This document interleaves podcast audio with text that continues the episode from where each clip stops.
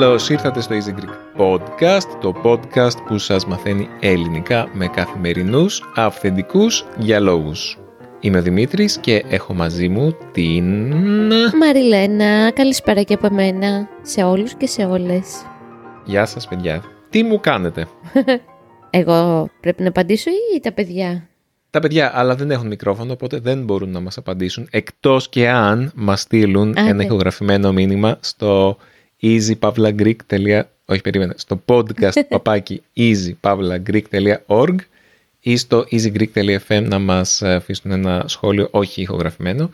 Αλλά παιδιά, λατρεύουμε τα μηνύματα. Ακόμα και στο Instagram. Στείλτε μας ένα ηχητικό μήνυμα να το παίξουμε. Γενικά έχουμε Δημήτρη πολλά κανάλια επικοινωνίας, mail, Instagram, Messenger, ε, μέσω του podcast. Ε, ένας χαμός γίνεται. Ναι, και εγώ μερικές φορές χάνω την μπάλα. Γι' αυτό άμα κάνω καιρό να σας απαντήσω, μη μου τσαντίζεστε, γιατί μερικές φορές ε, είναι δύσκολο να τα ακολουθώ όλα και να, να τα παρακολουθώ όλα αυτό. Μμμ.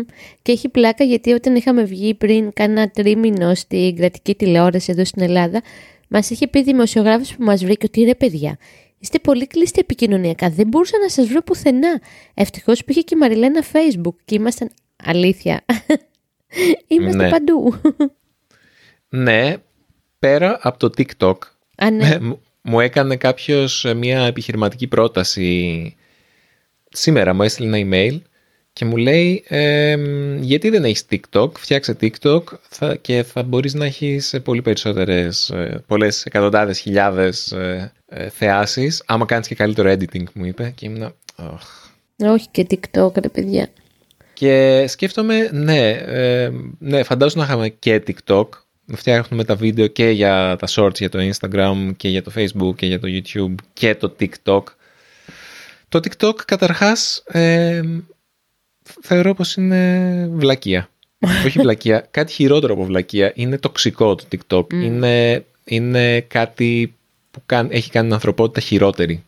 Δεν θέλω να συμμετάσχω σε αυτό το πράγμα που λέτε TikTok. Ευχαριστώ. Θα ζήσω και με λιγότερες χιλιάδες views. Αυτό. Και μπορείς να του πεις ότι ευχαριστώ πάρα πολύ για την ευγενική σου προσφορά, που φαντάζομαι θα θέλει και χρήματα για να το κάνουμε αυτό. Αλλά χρειάζομαι και λίγο χρόνο για τον εαυτό μου, για την οικογένειά μου, για το γάτο μου, για το σπίτι μου να φροντίσω. Δεν είναι ανάγκη να είμαστε παντού σε όλα μέσα, γιατί παιδιά, τίποτα, ήδη δεν έχουμε χρόνο.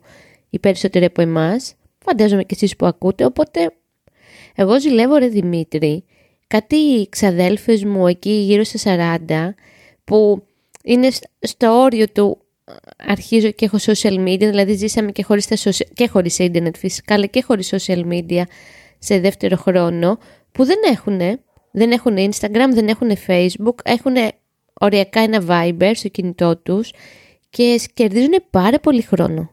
Έτσι δεν είναι από, από αυτή την Μπορεί απουσία. να μην έχουν, αλλά παρακολουθούν. Όχι, Όχι. όχι. Δεν θα μπουν δηλαδή από το προφίλ του άντρα τους κρυφά, όχι κρυφά από τον άντρα τους, κρυφά από εμάς που λέμε άμα σε έκανε ο τάδε σύζυγος ρε παιδί μου like και τελικά είναι γυναίκα από πίσω. Δεν, δεν, δεν ασχολούνται.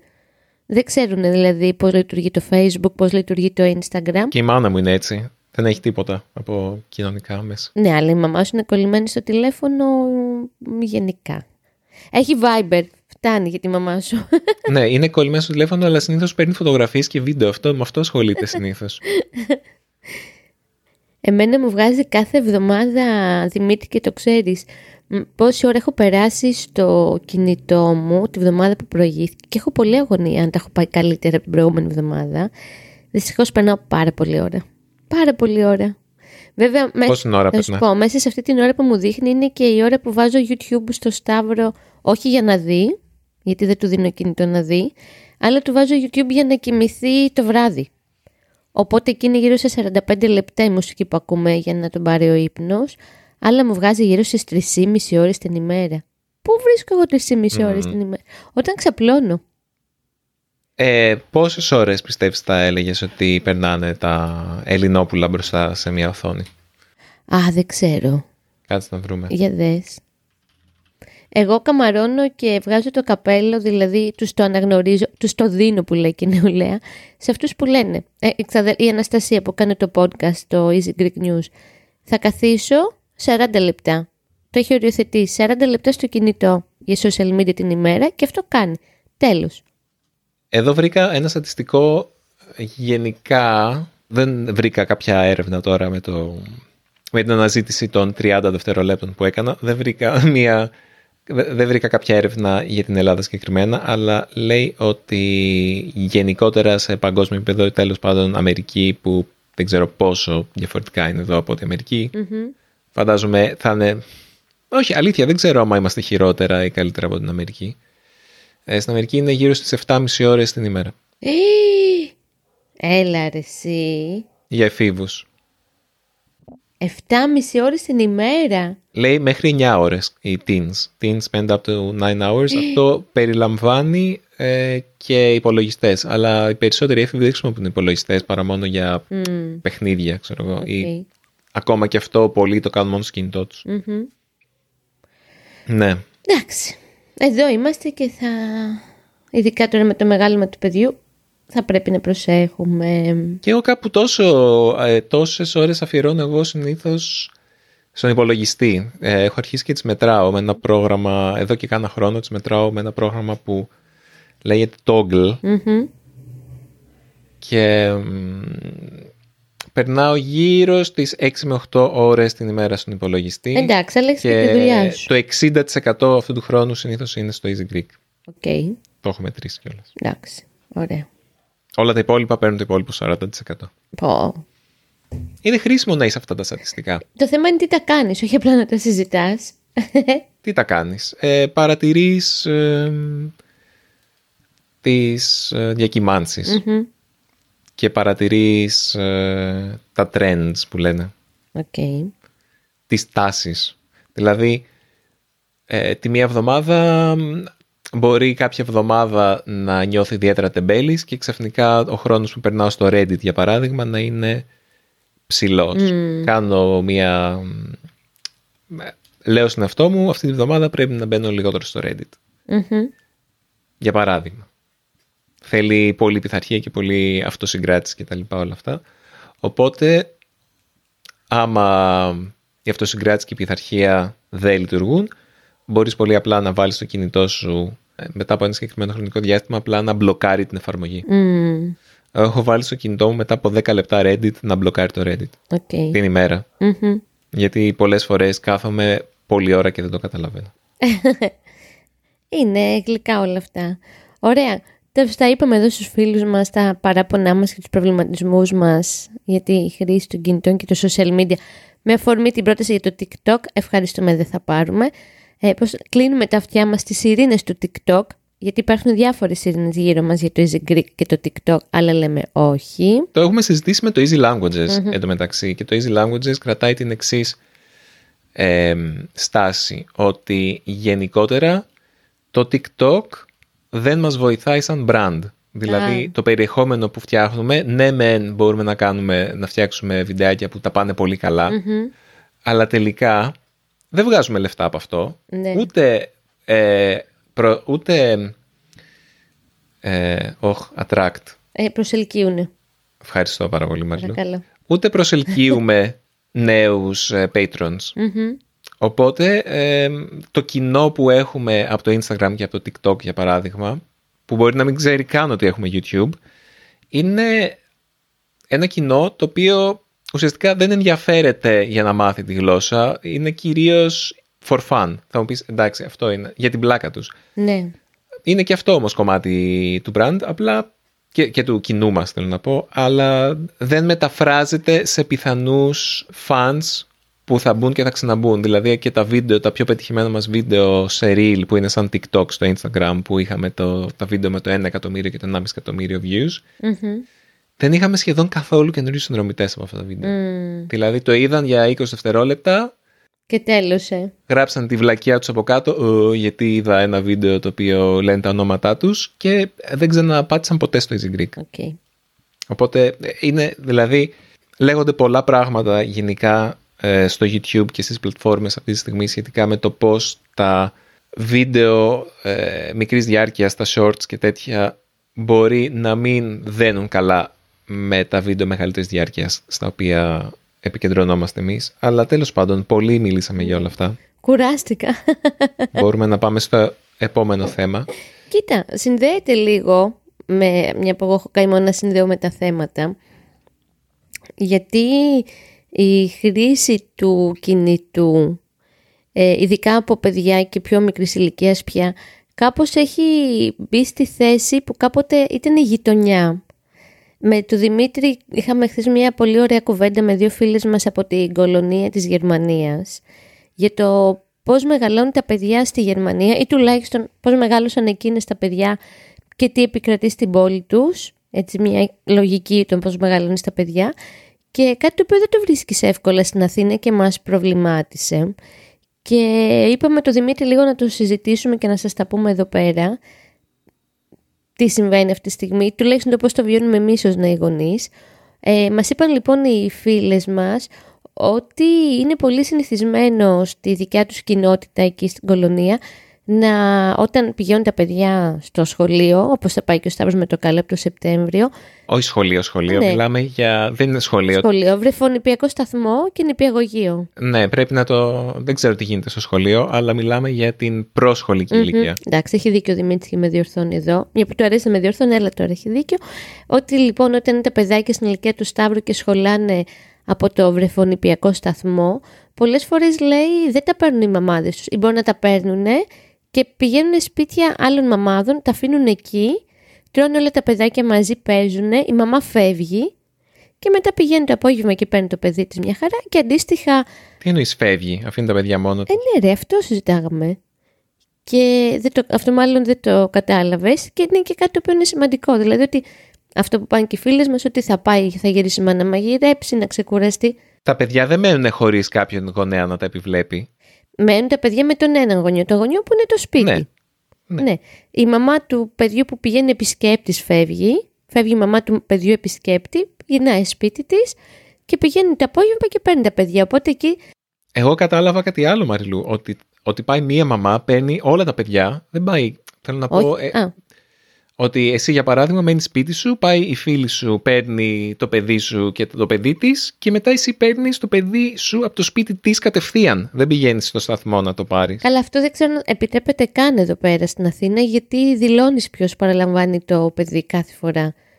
Δηλαδή θα πούμε ότι θα πηγαίνω εγώ και ο Δημήτρης και κάποιες φορές ο παππούς και η γιαγιά, ας πούμε, αν εμείς είμαστε άρρωστοι, οτιδήποτε λείπουμε, και πρέπει αυτό να το δηλώνεις. Οπότε αυτό δεν θα λειτουργούσε, αλλά εμένα αυτό που με απασχολεί και το πώς έτσι λίγο το έχουμε βιώσει με τον Δημήτρη τα δύο και χρόνια που έχουμε πια το Σταύρο μαζί μας είναι ότι δεν υπάρχει αυτή η νοοτροπία πάω το παιδί μου, το αφήνω στους φίλους μου και στους φίλους του που έχουν παιδιά. Μένει εκεί, γυρνάω εγώ σπίτι, κάνω τις δουλειές μου, ξεκουράζομαι και πηγαίνω και τον παραλαμβάνω αλλά και εγώ έχω μια υποχρέωση την επόμενη φορά να έρθουν στο δικό μου σπίτι δηλαδή δεν τα παίρνει όλα μια μαμά και όλες οι υπόλοιπες χαλαρά, ξεκουράζονται, υπάρχει έτσι μια αίσθηση κοινότητας που οι μαμάδες ανταλλάσσουν επισκέψεις στα σπίτια, αφήνουν τα παιδιά τους, παίζουν όλα μαζί, τρώνε στο σπίτι εκεί. Και μ' άρεσε πάρα πολύ αυτό που λέγανε χθες η Γιούλια και η Κριστίνα, που λέω λάθος το όνομά της, ότι είναι πολύ καλό αυτό για ένα παιδί και ειδικά στην ηλικία του Σταύρου που τώρα μαθαίνει, γιατί βλέπει ότι δεν υπάρχουν μόνο συγκεκριμένοι κανόνες οι οποίοι κάνουν ισχύουν στο σπίτι του και νομίζει ότι αυτοί οι κανόνε ισχύουν παντού, βλέπει και ένα άλλο σύστημα το πώς λειτουργούν οι οικογένειες μέσα στο σπίτι, το πώς θα φάει, το πώς θα πλύνει τα χέρια του, το πόσο ευγενικός θα είναι με τα άλλα παιδιά, πώς θα συνεπάρξει να παίξει. Οπότε βγαίνει από το μικρό κόσμο και τον κάνει έτσι πιο ανοιχτό μυαλό και πιο, πώς να το πούμε τώρα, όχι, πιο προσαρμοστικό στα κοινωνικά δεδομένα. Αυτό. Τα είπα μαζεμένα. Γιατί έχω προβληματιστεί από εχθές. Εδώ πέρα, Δημήτρη, πόσο πιστεύεις ότι ισχύει αυτό, πόσο αφήνουμε τα παιδιά μας σε άλλα σπίτια, πόσο εμπιστευόμαστε; Δεν ξέρω. Πες μου λίγο εσύ τη γνώμη σου ως μπαμπάς. Νομίζω ότι αυτό το πράγμα, η εμπιστοσύνη, τουλάχιστον στην Αθήνα, γιατί φαντάζομαι ότι σε μικρότερες πόλεις και σε χωριά θα δουλεύει τελείως διαφορετικά, αλλά και στην κολονία μιλάμε για μια μεγάλη πόλη, δεν ναι. είναι, ξέρω εγώ, το, η Μυρτιά Παιδιάδος, το χωριό, είναι μια πόλη, μεγάλη πόλη. Ξέρω εγώ, νομίζω ότι απομονωνόμαστε όλο και περισσότερο και φοβόμαστε. Ναι. Είναι αυτό που σου έλεγα, πότε στο έλεγα, χτες, Για πες. το συζητάγαμε, ότι σαν άνθρωπος προσπαθώ και σκέφτομαι να ζυγίζω Μμμ. το αν θα πάρω μια απόφαση με βάση το, το τι καλό θα μου κάνει. Μμ. Όχι να αποφασίζω να μην κάνω κάτι με βάση το τι κακό μπορεί να μου κάνει. Οκ. Αυτό κάποιοι το λένε ρίσκο, φαντάζομαι. Αλλά νομίζω ότι υπολογισμένα ρίσκα και ζυγισμένα ρίσκα στη ζωή είναι πάρα πολύ σημαντικό να τα παίρνουμε. Να μπορούμε να ξέρουμε τι είναι πραγματικά επικίνδυνο και τι δεν είναι. Ναι. Είναι όντως επικίνδυνο να αφήσεις το παιδί σου σε μια άλλη μαμά που γνώρισες από το παιδικό σταθμό. Μμμ. Ε, έχω την αίσθηση ότι στην Ελλάδα γενικότερα ε, και στην οικογένειά σου, αλλά όχι μόνο, στην ευρύτερη οικογένειά σου, αλλά γενικότερα σαν κοινωνία είμαστε φοβικοί. Φοβόμαστε πράγματα τα οποία δεν είναι απαραίτητα επικίνδυνα, αλλά κάπως έχουμε πείσει τον εαυτό μας ότι είναι επικίνδυνα. Για παράδειγμα, τα μικρόβια. Μμ. Αχ. Μεγάλο ζήτημα αυτό, ναι. υπάρχει μια ιστερία σε σχέση με τα μικρόβια. Δηλαδή, άμα πέσει κάτι κάτω στο, στην παιδική χαρά, οπ, δεν μπορούμε να το ξαναπιάσουμε, πρέπει να πλύνουμε τα χέρια μας, πρέπει να αποστηρώσουμε με αντισηπτικό. Δεν ξέρω, είναι, είναι μια τρέλα αυτό το πράγμα. Με κάνει να σκέφτομαι καλά οι άνθρωποι πριν να εφευρεθεί το σαπούνι. Τι κάνανε; Πεθαίνουν. Εντάξει. Υ- Υπάρχει βέβαια, είναι αλήθεια ότι πριν εφευρεθεί το σαπούνι πεθαίναν όντως από τις ασθένειες γιατί ζούσαν σε φρικτές συνθήκες, μολυσματικές ασθένειες δίνανε και παίρνανε αλλά τώρα είναι μια, έχουμε φτάσει στο άλλο άκρο. Πραγματικά, δηλαδή δεν σου λέω να μην μπλένεις τα χέρια σου ποτέ αλλά όχι να φοβά, δεν μπορώ να καταλάβω τι φοβούνται αυτό. Δηλαδή, ωραία, πες ότι έπεσε κάτι κάτω, το έπιασες και μετά με τα ίδια χέρια ε, ε, άγγιξες το στόμα σου για παράδειγμα. Ή καταλαβαίνεις θέλω να πω, τι θα συμβεί; Κοίτα, η απάντηση σε αυτό που λες τώρα είναι μια εικόνα που είδα προχθές που περίμενα στο λιμάνι του Πειραιά να πάρω το λεωφορείο για να γυρίσω σπίτι και ξαφνικά είδα πέντε τσιγκανάκια, λίγο πιο μεγάλα από την ηλικία του Σταύρου. Ξεκινούσε από αυτή την ηλικία μέχρι, ας πούμε, πέντε χρονών μόνα τους, ξυπόλυτα κάποια, πανβρώμικα και ήταν πάρα πολύ ευτυχισμένα. Και δεν νομίζω να ήταν, μπορεί να ήταν πιο υγιή από τα παιδάκια τα οποία τα καθαρίζουμε κάθε τρεις και λίγο. Το λέω με την έννοια, απλά τώρα δεν θα το πάμε πάλι στην υγιεινή και τα λοιπά, γιατί το έχουμε συζητήσει πολλές φορές. Ναι, αλλά είναι κάτι το οποίο αγγίζεις αυτό. Ναι, το λέω με την έννοια ότι βλέπω αυτά τα τσιγκανάκια και θυμάμαι, δεν θυμάμαι αν τους το είπα εσένα, γιατί λίγο με σόκαρε. Πάω το Σταύρο στην παιδική χαρά πριν μια εβδομάδα. Έχω... Υπάρχει εδώ μια παιδική χαρά που την είχαν κλειδωμένη χρόνια και κάποιος πήγε και έκοψε τα κάγκελα επιτέλους.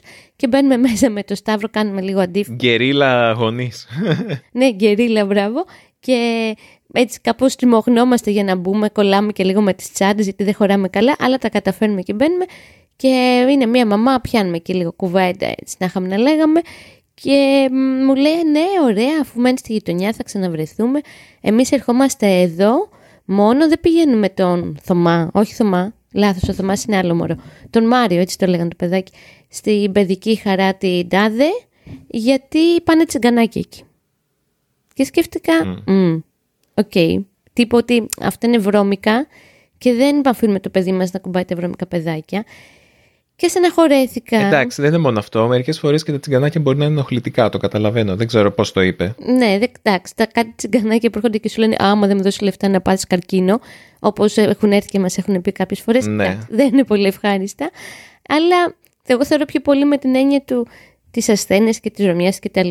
Δεν νομίζω να ρίχναν κατάρι σε αυτά τα τσιγκανάκια ενώ παίζανε.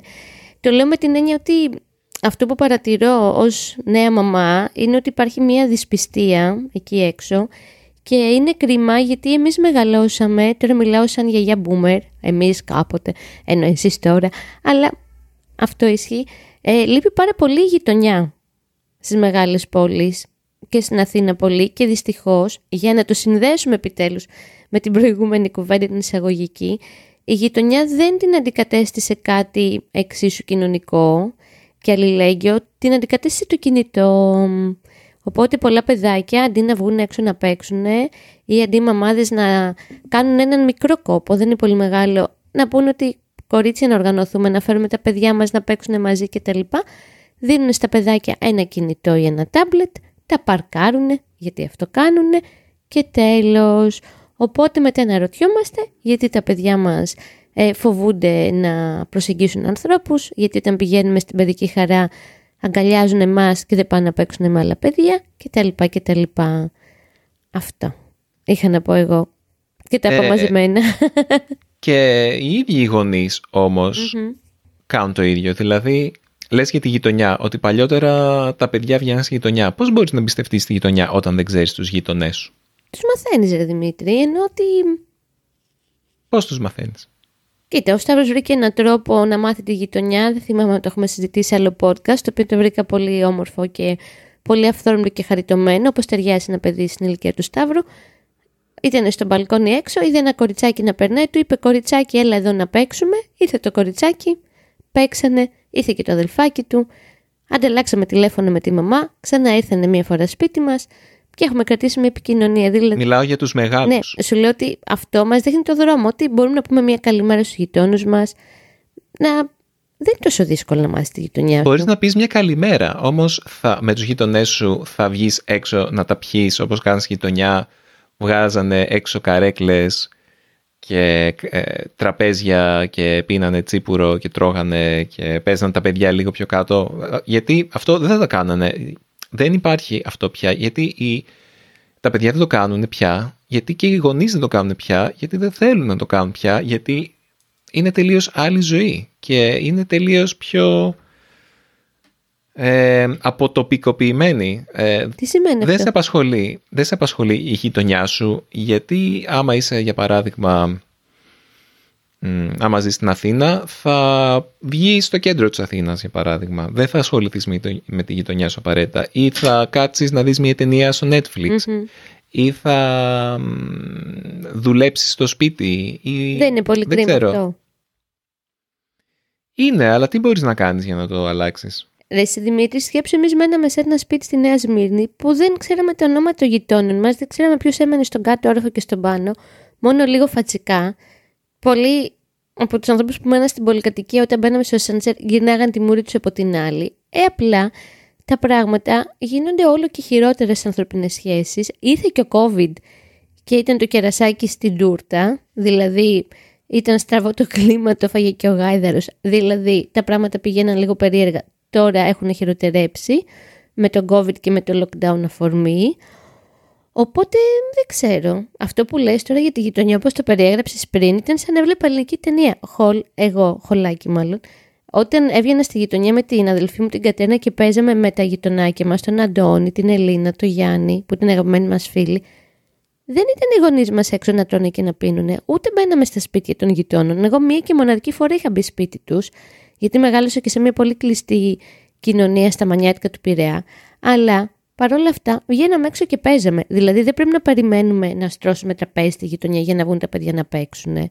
Μπορούμε απλά να πούμε μια καλημέρα στους ανθρώπους που ξέρουμε ότι μένουν απέναντι, να τους προσκαλέσουμε για ένα καφέ, να πάμε μια βόλτα στο πάρκο. το κάνουμε. Θέλω να πω, πας, στο, πας στην παιδική χαρά και εκεί ξεκινάς, μπορείς να κάνεις γνωριμίες. Και παρένθεση, διάβασα ένα άρθρο και μου φάνηκε πολύ ενδιαφέρον πόσο λέει σημαντικό είναι για την ψυχική μας υγεία αυτοί οι άνθρωποι που συναντάμε και λέμε μία καλημέρα. Υπάρχει βέβαια και μια επαναληψιμότητα με αυτούς τους ανθρώπους, δηλαδή τους ξαναβλέπουμε όπως για παράδειγμα όταν εγώ πηγαίνω στη Λαϊκή την Τετάρτη και τους καλημερίζω όλους, ότι αυτό λέει το κομμάτι της κοινωνικότητάς μας πια, μετά τις καραντίνες που έχουμε μπερδευτεί με το κοινωνικό μας κομμάτι, είναι πολύ σημαντικό για την ψυχική μας υγεία. Οπότε να είναι ωραίο όταν πηγαίνεις στην παιδική χαρά και ξαναβλέπεις γονείς με τα ίδια παιδιά και ξανά και μιλάς και κουβεντιάζεις. Αυτά. Πρέπει να σώσουμε τις γειτονιές από αυτό που συμβαίνει αυτή τη στιγμή.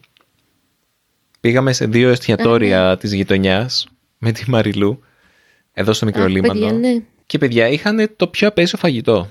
Ενώ ήταν μέρη τα οποία είχαμε πάει και είχαμε πολλά στο φαγητό. Ξανά και ξανά. Χρόνια πηγαίναμε. Ναι, και λέγαμε με τη Μαριλού πρόσφατα ότι υπάρχει μία παρακμή γενικότερα, ότι νιώθουμε ότι κάποια πράγματα παρακμάζουν. Πρέπει να βρούμε τα πράγματα που Ανθίζουν. ανθίζουν και ακμάζουν. Μμμ, συμφωνώ. Και γι' αυτό τι είπαμε Δημήτρη πριν ξεκινήσουμε το podcast, επειδή πολλοί φίλοι θα έρθουν στην Αθήνα ε, μ, και ε, κάποιοι μας στέλνουν βέβαια και μηνύματα να βρεθούμε ή να τους συμβουλέψουμε πού να πάνε και τα λοιπά, χωρίς να υπάρχει κανένα, καμία πρόθεση διαφήμισης, έλα να πούμε δύο-τρία μέρη που έχουν καλό φαγητό, φτηνό φαγητό στην Αθήνα και στον Πειραιά μπορούμε να πούμε, για να αποφύγετε λίγο τις τουριστικές παγίδες. Και μ, γιατί χθες εμείς απογοητευτήκαμε. Πήραμε τις φίλες μας σε ένα πολύ αγαπημένο εστιατόριο εδώ στη γειτονιά που ήταν δίπλα στη θάλασσα και τα λοιπά και το φαγητό ήταν σχεδόν από κονσέρβα. Και πανάκριβο και λέμε όχι ρε παιδιά, εμείς θέλουμε οι φίλοι Στην περίπτωση των σαρδελών, ε, έφαγα όταν γύρισα σαρδέλα από κονσέρβα γιατί πίναγα ακόμα και ήταν πολύ πιο ωραία. Ναι. Και σκεφτόμαστε εσάς όλους τους easy Greekers που θα έρθετε με το καλό στην Αθήνα και θέλουμε ρε παιδιά να περάσετε καλά έτσι να μην ε, απογοητευτείτε. Οπότε για πες, δύο αγαπημένα σου μέρη θα πεις εσύ και δύο αγαπημένα μου μέρη εγώ. Φαγητό. Ναι, έτσι. Να πάει κάποιος και να μην είναι τουριστικά και να, να υπάρχει ένας σεβασμός σε αυτόν που καταναλώνει το φαγητό. Καταναλώνει, που απολαμβάνει. Ναι, μπράβο. Ε, Μισώ το, τη λέξη καταναλω... Ναι. καταναλωτής σαν ε, χαρακτηρισμό. Είναι η ωραία Ρούμελη ή ο Σπύρος; Αχα, στη Νέα Σμύρνη. Εξαιρετικό. Πάρα πολύ κλασικό. Να πάτε οπωσδήποτε. Μμμ, ποιο θα έλεγα πέρα από αυτό; Είναι το πρώτο που ξέρω ότι είναι εγγύηση. Έχει μείνει το ίδιο εδώ και δεκαετίες. Δεν έχει αλλάξει καθόλου. Και δεν θα αλλάξει φαντάζομαι σύντομα. Ακόμα και οι τιμές έχουν μείνει ψηλοχαμηλές. Ναι, είναι πολύ καλά, παιδιά. Έχει τις πιο ωραίες πατάτες τηγανιτές. Ένα μέρος που θα πρότεινα εγώ που πήγαμε πρόσφατα με τον Δημήτρη και τους φίλους μας το Μπάρ και το Σαν από το Άμστερνταμ είναι ένα καφενείο στον Κολονό, προς τον Κολονό. Είναι επί της Κωνσταντινούπολεως. Όχι επί, είναι πολύ Εντάξει, κοντά. μια φορά έχουμε πάει. Ναι, αλλά το φαγητό το βρήκα πολύ καλό και τίμιο και φτηνό και λέγεται η Μουριά, ένα καφενείο. Πολύ κλασικό είναι, δηλαδή αυτοί που πάνε στα καφενεία της Αθήνας το ξέρουν. Είχε τίμιες πατατούλες, τίμια κεφτεδάκια, τίμια ψαράκια, δεν ήταν ακριβό, ήταν συμπαθητική η πλευρά του. Οπότε εγώ θα πρότεινα τη Μουριά και το δεύτερο έτσι πολύ αγαπημένο μου, το οποίο βέβαια είναι λίγο μακριά από το κέντρο. Οπότε πιο πολύ αναφέρεται σε αυτούς που θα μείνουν πειραιά ένα βράδυ και θα ψάξουν που να φάνε και τα λοιπά για να πάρουν τα καράβια για, τη- για τα νησιά είναι το εξαιρετικό μαγειρίο η Ζωοδόχος Πηγή που είναι στα Καμίνια. Και εγώ θα κλείσω με αυτό. Θα έλεγα και τον Κρίκο, Α, εγώ ναι. προσωπικά. Άλλη φάση, πιο συνεργατικό καφενείο. Είναι μεταξύ Κουκακίου και Πετραλώνων, στην οδό Γενναίου Κολοκοτρώνιο που κάποτε μέναμε με τη Μαριλού. Ε, ναι, ψάχτε το. Πηγαίνετε. Αυτά είναι μέρη που μας αρέσουν και πηγαίνουμε ακόμα όποτε μπορούμε. Και στα Πετράλωνα έχει πολλά τέτοια μέρη. Είναι και, το, και ο Σαντορινιός, είναι και το Ραντεβού στην πλατεία Μερκούρη, που είναι πιο ωραία. Γενικά να μπείτε και στο spotedbylocals.com κάθετος Athens και θα βρείτε πολλά πράγματα εκεί και θα βρείτε και το Δημήτρη και εμένα. Αυτά. Ναι. Ε, μ, αυτά για αυτό το επεισόδιο. Ελπίζω να φέραμε ένα ισοζύγιο με τις ωραίες συμβουλές που, κάναμε, που, που σας δώσαμε στο τέλος. Γιατί ήταν λίγο απεσιόδοξο το επεισόδιο, γιατί δεν βλέπω να αλλάζει κάτι σε σχέση με το πώς η γειτονιά χάνει έδαφος. Εκτός και αν κάποια στιγμή ο κόσμος σου πει φτάνει πια, βαρέθηκα τα τελε, perfo- όχι teleperformance, βαρέθηκα τις, ε, τηλε- την τηλεργασία και το Netflix και όλα να γίνονται ψηφιακά, θέλω ανθρώπους. Πιστεύω κάποια στιγμή θα έρθει και αυτό ή θα, θα υπάρξει, θα, θα έρθει μια ισορροπία μεταξύ του τοπικού, του ανθρώπινου και του ίντερνετ και του εξαποστάσεως. Πιστεύω ότι τώρα κάπως το εκρεμές κλείνει λίγο περισσότερο προς ε, αυτή την κατεύθυνση, αλλά οι άνθρωποι θα αρρωστήσουν και όταν οι άνθρωποι αρρωστήσουν, ε, θα πούμε φτάνει και θα πάμε προς την άλλη κατεύθυνση ξανά. Ίσως είμαι πολύ αισιόδοξος, θα δούμε. Γεια και χαρά, πεσιόδοξη και αισιόδοξη του κόσμου αυτού. Να προσέχετε. Γεια σας.